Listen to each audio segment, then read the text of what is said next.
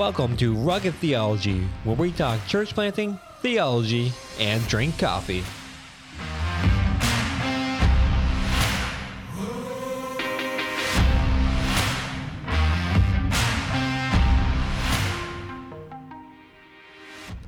All right, welcome to another episode of Rugged Theology. I am your host, Adam Diamond, and today we're doing something different. Uh, for the next couple of weeks, we're going to be talking to church planters across Canada. Uh, and with me today, I have a good friend who I met through uh, Acts 29 cohort, uh, Harrison Kwok. Hey, Harrison. Hey, Adam. Thanks for having me. Good, man. Uh, did I pronounce your name right? yeah, no, that's perfect. Yeah. Deadly. Deadly. So, Harrison, um, you are planting in the Yukon, right? Yes, uh, we're planted in the capital city, Whitehorse and uh, this is my hometown, born and raised. And yeah, we're in the Yukon. That, that's, that's pretty amazing, man. Like you're like literally almost as far away from Newfoundland as you can get. Like in, yeah, Canada, in yeah. Canada, right? Yeah, and you know I'd love to see Newfoundland one day. The pictures you, look amazing. You are welcome to come anytime. I will show you around downtown any day. cool. Uh, cool. Actually, when we, uh, I uh, I went to school in online, but uh, I graduated through uh, Vanguard College in Edmonton, and we drove around Alberta, and there was a line, there was a highway going up towards the Yukon, I believe, and it was a scenic route or something.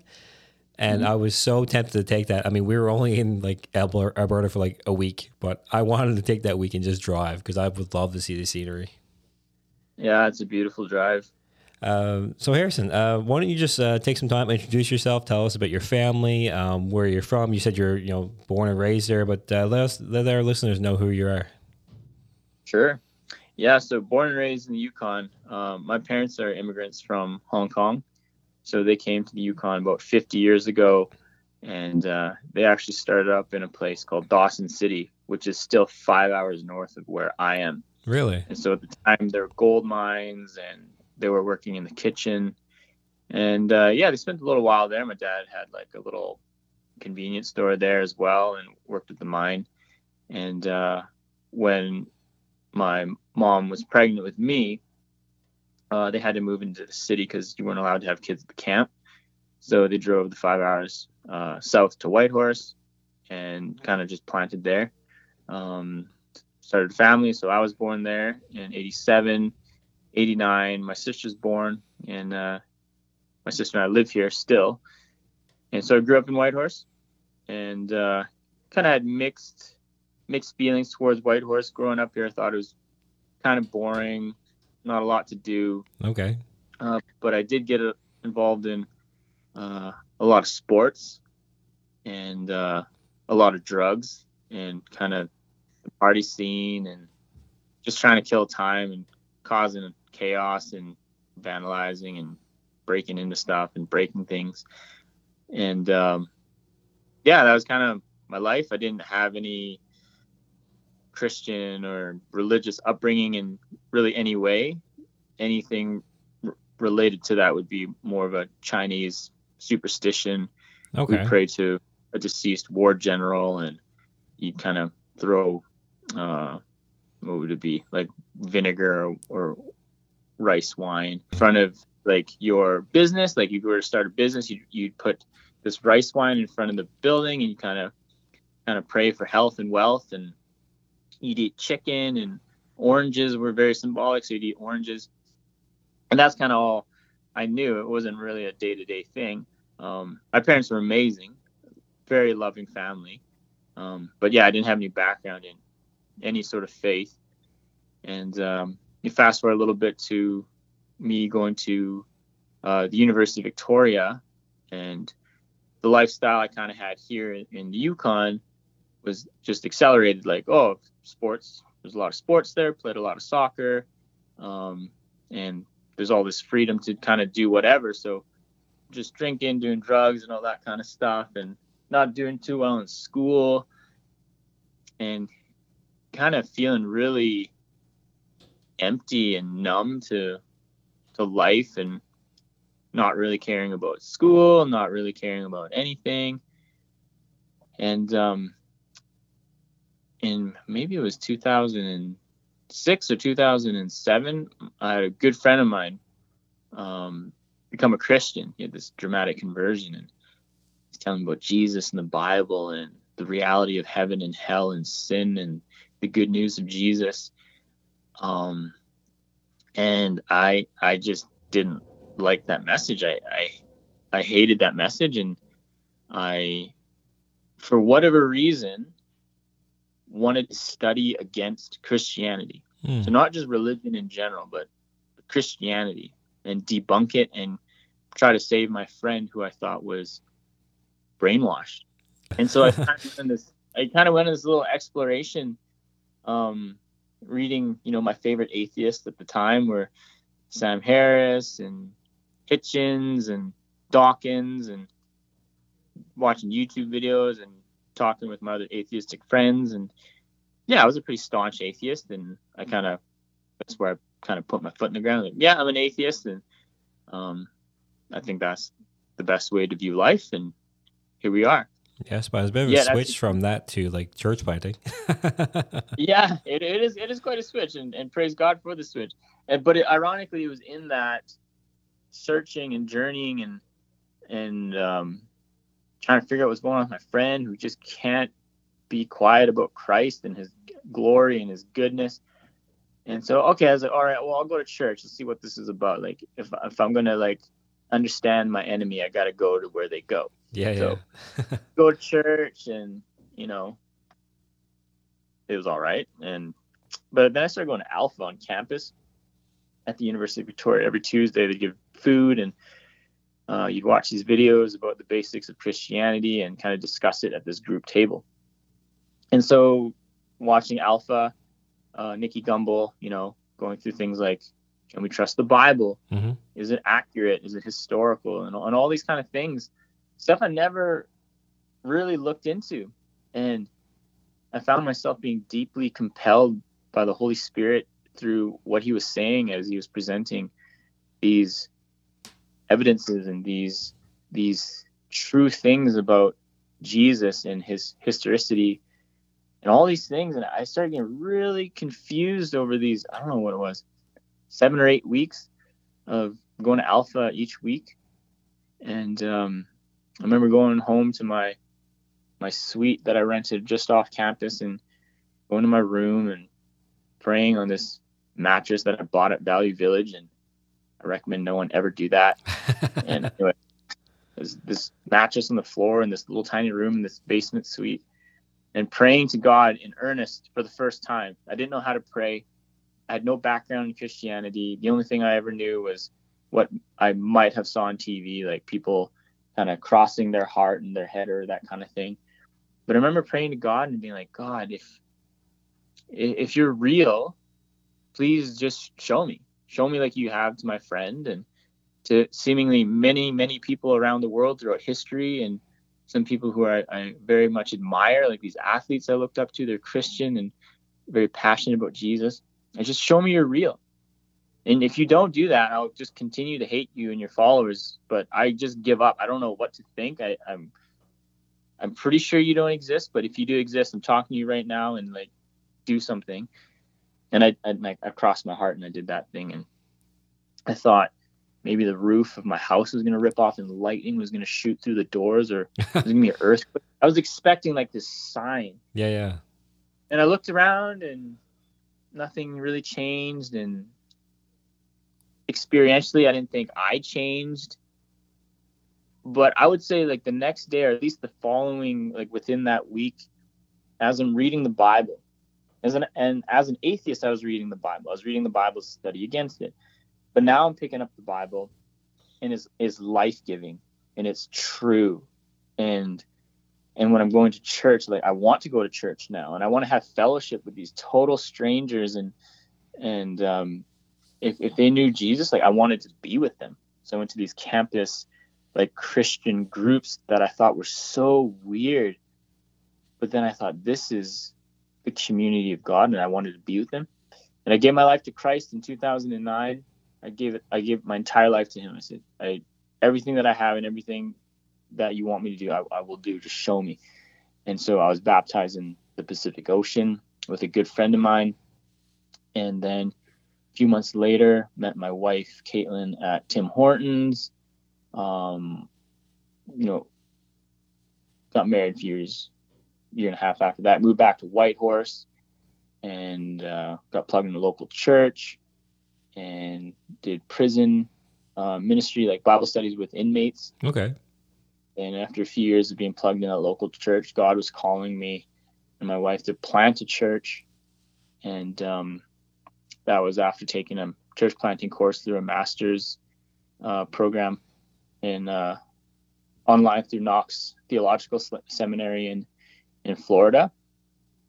And so we planted, I guess, six years ago now, five or six years ago was like our first public gathering uh, through our sending church, Mountain View Church. And uh, yeah, it was started in our living room with a few people, went public, and it continues to grow. And we want to see churches planted all over the Yukon in every community, and we want people just growing in a deep, deep relationship with the King of Kings. Yeah, that's amazing. so that's kind of where we are now. Mm-hmm. Yeah. So for those listening, uh, so Harrison, you uh, you are officially planted now. Like you are an established church now, right? Yeah, I mean we're still pretty new. Like our first year, like as our own independent mm-hmm. entity, I guess you want to call it, was January last year. Okay. So our standing church was supporting us with people and with finances and with their systems. But uh, yeah, we took some time to do that for ourselves. And uh, yeah, I'd say, I mean, however you want to define established, but like we, yeah, we we're in a good place, and God has really been with us this this entire time, and just grateful for that. Yeah, praise God for that. So that's for anyone listening. That's the Northern Collective Church in Whitehorse, Yukon. Um, so other outside of like you living there, and uh, it's pretty amazing that your parents would come from uh, China to um, the Yukon of all places, and then you would be born there. Um, actually, you're only a couple years older than me. I'm the same age as your sister. I had no idea. I was born in '89. Oh, there you go. Yeah. Um, so, like outside of having lived there, is there any other reason why you're planting there? I think the call. I mean, after university, could have moved anywhere, but there's just this strong call back to my hometown. Mm-hmm. And growing up here, like I didn't want to come back. I, I wanted to grow up and get out. Right. But God was bringing me back and wanted me to see the Yukon the way He saw it. And when I came back, it was like I saw it with different eyes. Like blues were bluer, and the mountains just were amazing to me where I just took them for granted growing up. And the river, like that runs through, is just so pristine. The air is, you know, I think the cleanest air in any capital city in the world. And all these things, I'm like, wow, like this speaks of your creation. But then there's the people. Mm. There's 45,000 people here. It's one of the most secular places in all of Canada. And God has given me this heart for Yukon's First Nations people who are primarily I wouldn't say unreached. I would say there's some some knowledge of the gospel amongst many First Nations. I haven't met a single atheist uh, amongst First Nations, but they, I would say they're misreached. Mm. And there's a complicated history within Canada and with residential schools and Christians and the government, and all these things that kind of just make for a little bit of mistrust. Well, not just a little bit, for some it's just a hatred toward the church. Yeah, yeah. So trying to navigate that because as we seek to plant in different communities throughout the Yukon, there's 19 communities that surround us. They're basically all Yukon First Nations communities, and so building strong relationships and figuring out and learning from the histories and how to move forward and seeking God's guidance and all of that. Yeah, it reminds me a bit of uh, Labrador here. I mean, we're looking to partner with a church up there. Um, mm. And there's a lot of damage done up there. You know, there's a lot of mistrust, a lot of hurt. Mm. Um, and it, it's heartbreaking to hear some of the guys that have traveled up there and they come back and tell us like what the situation is up there for some of the indigenous communities, right? Yeah, uh, it, it's heartbreaking. Actually, I found out a little while back. I think it's my great great grandmother was Innu, I don't look okay. I don't look native at all, but it's in our mm-hmm. family somehow, and uh, I have no idea why it was never talked about. So it's it's pretty interesting. Mm-hmm. Um, yeah, interesting. So uh, big question now. What kind of church is Northern Collective? I mean, here at uh, you know, Mile Mission, you know, we're looking to do uh, neighborhood churches. That's our, you know, our, our, view of church. We want local neighborhood churches. So, uh, what kind of church is the Northern Collective, and why does your community need that type of church? Yeah, well, I, would like to think that our church is uh, a New Testament and a biblical church. Mm-hmm. what it looks like, we we rent um, for Sunday gatherings. We rent from the Salvation Army Church, and we wanted to be at the heart of the city. We wanted to be mm-hmm. right in the heart of downtown. Okay. And for several reasons, a, a part of our focus is coming alongside like the last, the lost, the least, the forgotten, the broken, the hungry, the addicted, the mentally ill, and those who are just really struggling. And um, so we're situated right by uh, the emergency shelter, right by uh, social assistance and the food bank, and we're right downtown. And buses don't run on Sundays, and so we are. Um, you can you can walk if, if you're downtown. We're right in the, in the core. Um, and also we meet in the afternoon. We meet at 3 p.m. and we gather and we sing praises to our King. Like many churches throughout the planet, we're we're a singing faith and mm-hmm. we're singing people. And we sing to Christ the King, and uh, we we preach through the Bible, and we hope to build people um, in Christ through the preaching and the proclamation of the Word and so yeah we'll have midweek groups like midweek study groups and um, we recently ran a, a 12 week uh, biblical theology of mental health course we also have a uh, seminary that we've partnered uh, with acts 29 to to start and so acts 29 identifies like 12 competencies for church planting um, but this this three year master's program isn't just for those people it can be for anyone who wants to grow deeper in the word or maybe thinking about full time, part time vocational ministry. Okay. But we want to be able to offer this solid theological education not only to people in Whitehorse, but to rural communities and have people be able to audit it. Like if you don't have an undergrad, that you can have access to solid theological training where you are in context. And so we're excited about that. We have uh, one guy currently enrolled, almost finishing his first course and so yeah we just want to be people gathered around the word um, right now with restrictions uh, we've we've chosen not to meet. Mm-hmm. and so still trying to navigate this kind of world. Um, but yeah that's kind of what we look like. So why does why do you think your community needs that type of church? I remember when um, there's a branch of acts 29 called church in hard places. Yep. And uh, that's the cohort which we met in. Yeah. And uh, represent. and uh, Matthew Spandler-Davison, he came up here to Whitehorse, and Mez McConnell actually came up here too, but this was a, a different time, a second time. Uh, Matthew Spandler-Davison came up here, and he he's a Scottish dude. He plants in Kentucky and works with some of the poorest communities in the world, raising up pastors and training people all around the world. Mm-hmm. Uh, but there's something he said. He came up here. He's saying, "We being everyone, we need to hear from our Heavenly Father. We need to hear from our Heavenly Father above every other voice, like in the news, in our friend groups, in advertisement. We need to hear from our Heavenly Father. And He called the church a place where we carry one another's burdens.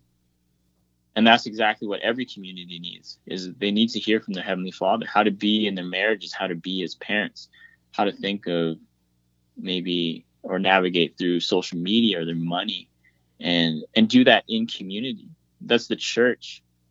The church gathered yeah we gather on sundays but the church is the body universal globally. And we need to hear from our father and carry one another's burdens as christ carried ours. So i think it, it doesn't get much sweeter than that. I think the church is at its best when we're right in there with the word and we are carrying one another's burdens. And when the community sees that, I mean, Scripture is very clear that they know we're that the love of Christ is in us, that we are disciples by our love for one another. And so I think I think that's key. That's so good, man. And I gotta say, like even your stories is uh you know uh, uplifting to me. I mean, we didn't have the best start when we started our church plant downtown. Uh, had had some uh, you know setbacks and stuff, so we ended up in my living room. Um, and mm-hmm. we have four people meeting in my living room, and we're at max capacity. yeah.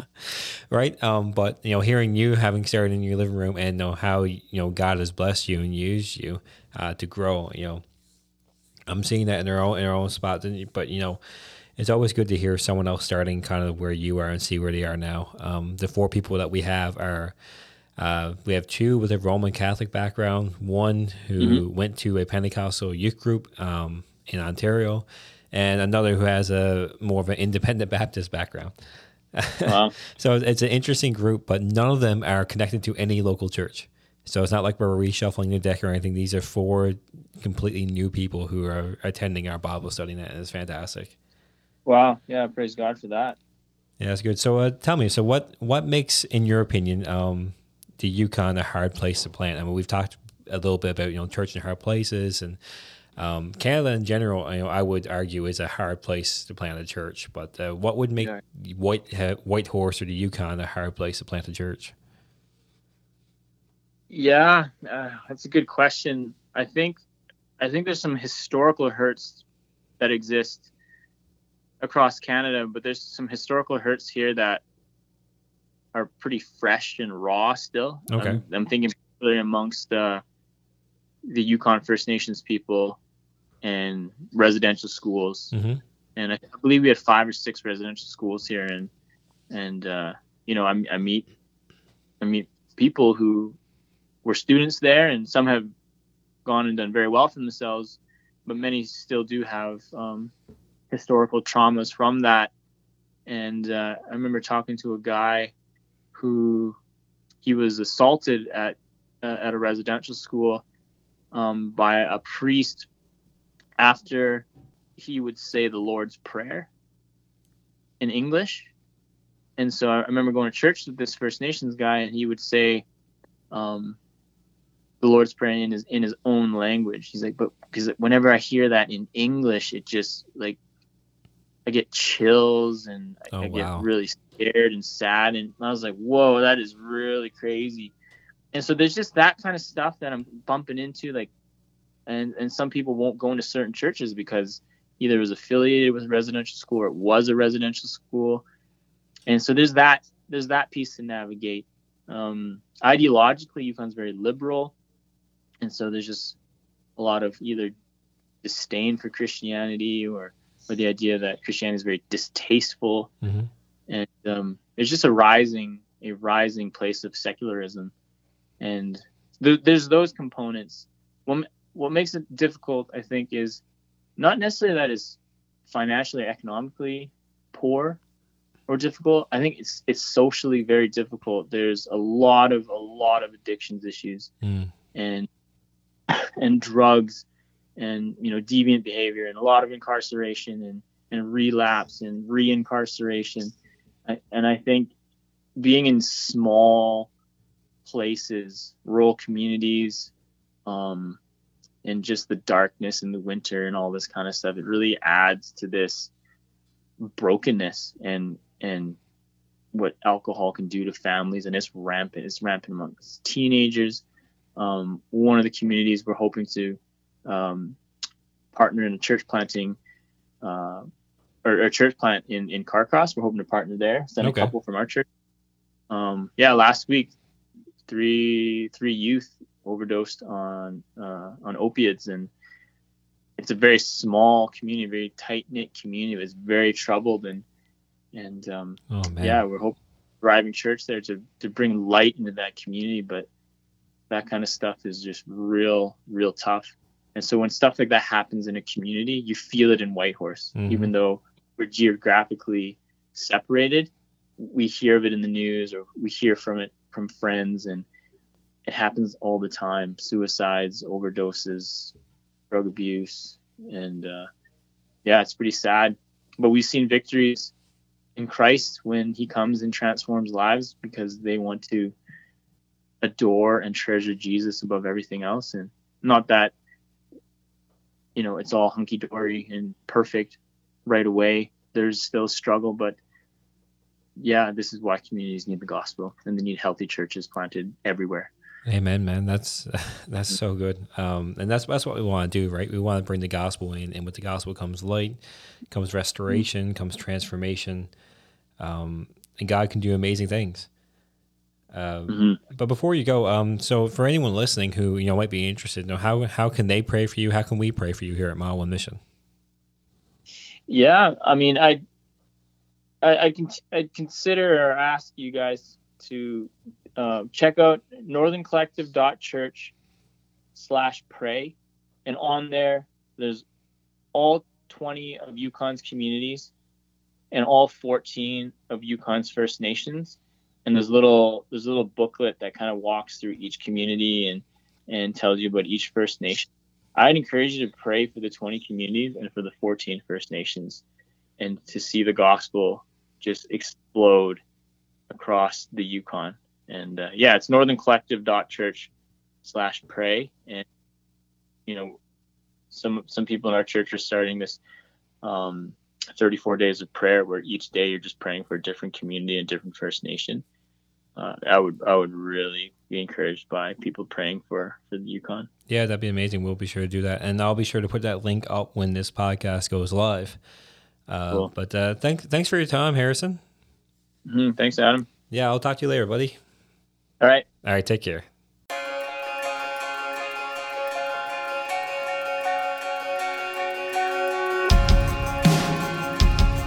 You've been listening to Rugged Theology. Rugged Theology is brought to you by Mile One Mission. If you want to know more about Mile One Mission and our work in Newfoundland and Labrador, visit www.mile1mission.com .ca.